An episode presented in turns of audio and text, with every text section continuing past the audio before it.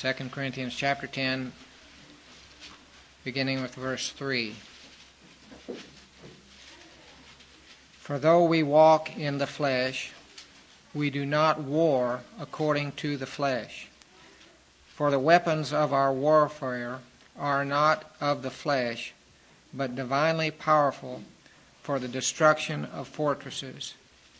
We are destroying speculations and every lofty thing raised up against the knowledge of God, and we are taking every thought captive to the obedience of Christ. There have been a number of books that have been written with the title The Battle for the Mind. And I'm sure there have been thousands of sermons preached with a similar title. It's certainly a biblical image that's drawn from, at least partly from the text that we read this morning, the battle for the mind. Oswald Sanders, J. Oswald Sanders says, The mind of man is the battleground on which every moral and spiritual battle is fought. The mind of man. Vance Havner says, Our defeat or victory begins with what we think. So, as we look through this section of Scripture here, we see that it talks about weapons of warfare and destruction of fortresses and strongholds and taking every thought captive. Those are all battle images, you see. Uh, so the question here to begin with is what are these fortresses or strongholds that rise up against the knowledge of God? I mean, God's desire for each one of us is to know Him. But there's things that rise up against the knowledge of God. What are these fortresses? What are these strongholds? Well, they're the sins of the mind, imaginations, speculations, false philosophies, lies, deceits, prejudices, vain thoughts, arrogant thoughts, selfish thoughts, fleshly reasonings, and proud conceits. That's probably just a few. Here, Paul calls them speculations and lofty things in the mind.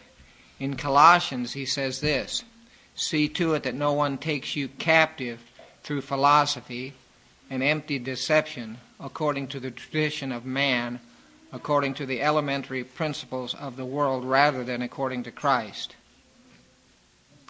Empty deceits, speculations. Instead of being taken captive by these types of things, we are to take every thought captive to the obedience of Christ.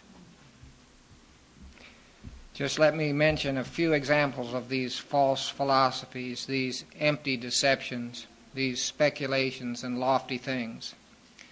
The first and primary one is the old lie that God is not trustworthy.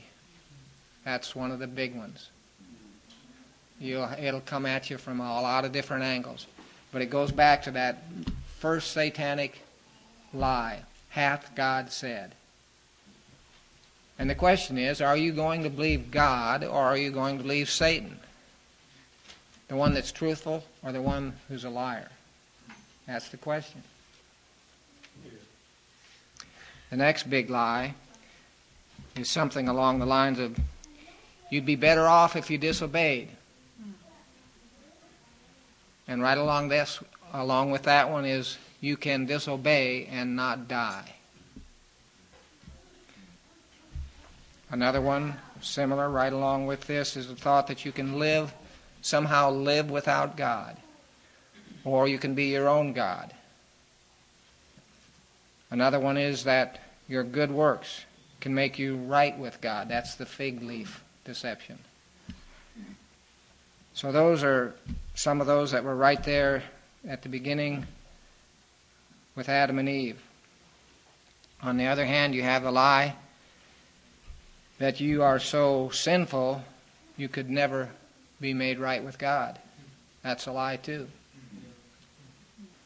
And then, uh, I mean, we could mention so many here, but another really big one is just this one. If you follow Christ, you're a fool. The fact is, if you don't follow Christ, you're a fool. By these various lies and deceptions, the devil endeavors to keep men from faith and obedience to the gospel. But God uses the power of truth applied by the Holy Spirit to the minds of men to pull down these strongholds and these speculations. He destroys these lofty things through the gospel of Christ. So, what I would like to do here this morning is look into the scriptures that we've read, especially with the focus on taking every thought captive to the obedience of Christ. That's where we're going to zero in. Taking every thought captive to the obedience of Christ. We are destroying speculations and every lofty thing raised up against the knowledge of God, and we are taking every thought captive to the obedience of Christ. What does that mean? What's it mean to take a thought captive? And how do we make our thoughts obedient to Christ? Let me just say, although you've probably realized this already, First thing I think we need to realize is that our sinning starts in the mind. Consider any temptation that leads to sin. Where did it start? It started with a thought. It may have ended in an action, but it started with a thought. As one person said, every kidnapping was once a thought. Every extramarital affair was once a fantasy in the mind. Or as Erwin Lutzer says, every temptation comes to us via our thoughts. Along with that, I think that every temptation is ultimately built upon and draws its power from some lie, some twisting of the truth. Where there is sin, lies are always involved. We are believing a lie, probably lying to ourselves and usually lying to others. Yeah. You just think about sin. Uh, lies are always involved. So, to take every thought captive, I first must become aware that I'm thinking sinfully, that somehow I'm believing a lie. That's not as easy as it sounds because we live in a worldly system that is largely con- controlled by Satan, who's a, who's a liar and the father of lies. We live in, a, we live in a, the surrounding of lies. On top of that, we're masters of self deception. Jeremiah 17:9 says, The heart is more deceitful than, than all else and is desperately sick. Who can understand it? This is not as easy as it sounds when we're talking about discerning these lies. Jeremiah goes on to say, I, the Lord, search the heart and test the mind. Heart and mind are very close together, you see, when we're talking about the mind and heart. I, the Lord, search the heart. I test the mind. It's actually possible to allow sinful thoughts to be so, become so habitual that we're hardly even aware that we're thinking sinfully. We've just done it so much. It's just the way we think. So we must earnestly ask God to make us aware of every sinful thought that enters our mind, especially right at the beginnings so that it can't take root and grow there and become so habitual that we don't notice it as sinful anymore. I, the Lord, search the heart. I test the mind. We ask, ask God, God can do it. We can't do it. I am he who searches the minds and hearts, it says in Jesus says in Revelation 2:23, I am he that searches the minds and hearts. So what should we do when we realize that we're thinking on something that's not pleasing to the Lord, some lie or deception? Well, we must, by the grace of God, take it captive. That's what we're talking about here, taking every thought captive. We must take it captive. We tell ourselves, this thought is not true. It's not true to what I know from the Bible. It's not true to what I know the Spirit of Christ is witnessing to me. So I reject it as false. I give no place to it in my thinking. We have to do that. You can't just let it sit there. This thought does not stand true when held up against the Bible, so I take it captive and reject it as not part of my new life in Christ. We have to stop allowing those old lies to affect our thinking. Making our thought our thoughts obedient to Christ means that we think on things that are in accordance with His Word and His ways. We ask ourselves, what does God's Word say about this thing that I'm thinking on? If it's a lie or a deception, I call it for what it is. It's a lie. Don't believe it. Don't listen to it. It's a lie.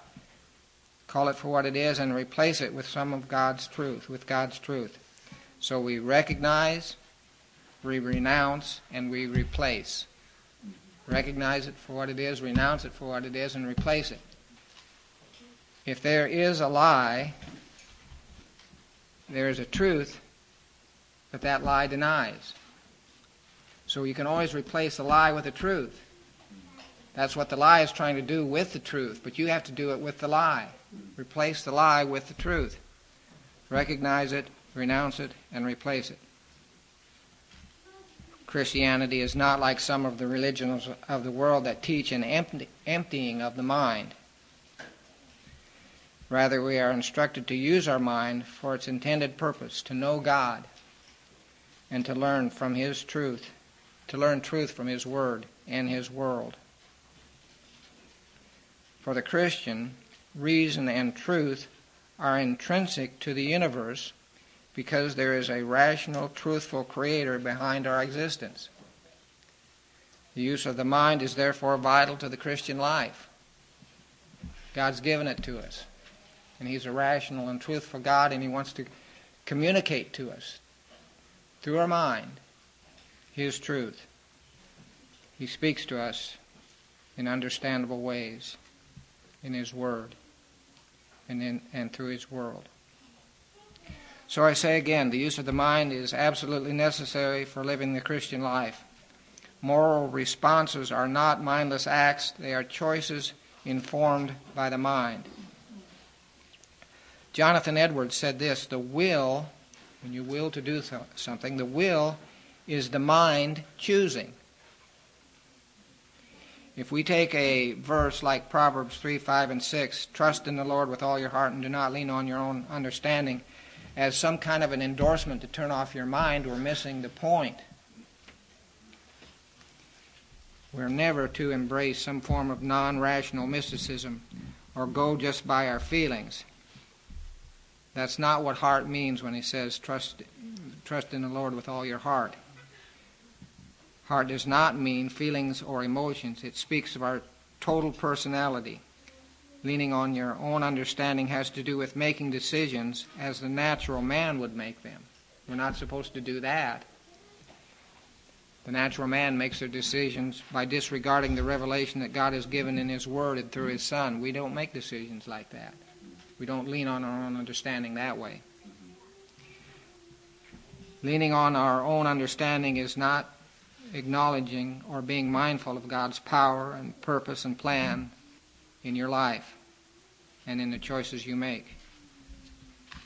What we're supposed to do is take the precepts and promises and principles found in the Bible and take every thought captive to them. You can't do that if you turn off your mind. You do that by having your mind renewed by the Holy Spirit. And that's a daily thing, should be a daily thing, should be a constant thing. When a person becomes a Christian, he's given a new heart, which in part means his mind is being renewed to what it was meant to be. That's what happens when you become a Christian. A process begins of your mind being renewed to what it was meant to be and to be used for what it was meant to be used for. Sanctification in the Christian life is largely a work of the mind being progressively renewed. Have you ever thought of it that way? Sanctification. It's your mind being progressively renewed. Every thought is more and more taken captive to the obedience of Christ. Here's just a few verses along those lines. Paul says this in Ephesians In reference to your former manner of life, you lay aside the old self, which is being corrupted in accordance with the lust of deceit, and that you be renewed in the spirit of your mind. That's what's going on, you see. As a Christian, you're being renewed in the spirit of your mind. And put on the new self, which is which in the likeness of God has been created in righteousness and holiness of the truth. Paul says this in Colossians set your minds on things above, not on things of the earth. And he says in Philippians, finally, brethren, whatever is true, whatever is honorable, whatever is right, whatever is pure, whatever is lovely, whatever is of good repute, if there is any excellence, and if anything worthy of praise, dwell on these things. Let your mind dwell on these things. That's part of how you have your mind renewed. It's a spiritual work, but these are the things that you dwell on. If you dwell on the, the, the lies, deceit, and deception, of course, you're, you're going to sin. You're going to get all messed up. Satan would have you think just on just the opposite things the untrue, the dishonorable, the unjust, the impure, the unlovely things that are not commendable, that are not praiseworthy. But God wants us to use our mind to dwell on the good and profitable things, found in His Word especially. Our responsibility is to take captive our thoughts, to put off the old, to put on the new, to set our minds on things above, to let our minds dwell on those wholesome, true, liberating thoughts that will work good in our lives and in the lives of others and cause us to increase in the knowledge of God. The battle for the mind is against every thought that sets itself against the knowledge of God. So we must know His Word and be sensitive to His Spirit. We must ask ourselves Does this agree with God's Word? Does this please His Spirit or grieve His Spirit? If it does not please His Spirit and conform to His Word, don't dwell on it. Refuse it. Replace it with His truth. Actually, in many cases, the battle for the mind has to do with preventing wrong thoughts from entering in the first place. If we guard our hearts and minds, we can often prevent bad thoughts from intruding into our thinking. How do you do that? Well, here's a few ways of guarding our hearts and minds. First of all, guard what you look at. Many of the thoughts we have come into our minds through what we see the internet, the TV, videos, magazines, movies, can either be a source that's positive or negative, godly or ungodly. But you have to guard what you watch, guard what you look at. And then you have to guard where you go. Wrong thoughts can be triggered by being in the wrong place. If you know that certain places will bring unnecessary temptation into your mind, don't go there. Guard where you go. Guard who you spend your time with. Someone told me just a few weeks ago here at church. Show me your friends, and I'll show you your future. We, we become like those we spend most, time, most of our time with.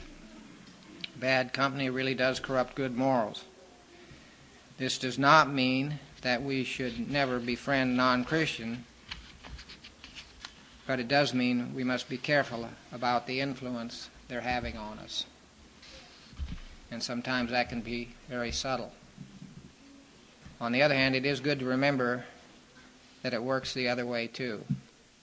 If we spend time with godly friends, it can help us to become more godly. Iron sharpens iron, and one man sharpens another. Guard who you spend your time with. Guard what you listen to. Jesus said, Take care what you listen to. By your standard of measure, it will be measured to you, and more will be given to you beside. That's Mark 4:24. If we constantly listen to things that present wrong values and standards, we will make wrong decisions. This could come from the music we listen to, from the teachers or preachers we listen to, or just everyday conversations. We have to guard what we listen to. We have to guard against allowing worry and anxiety into our thinking through lack of trusting prayer. Or another way of saying that is we need to let the peace of God guard our hearts and minds in Christ Jesus.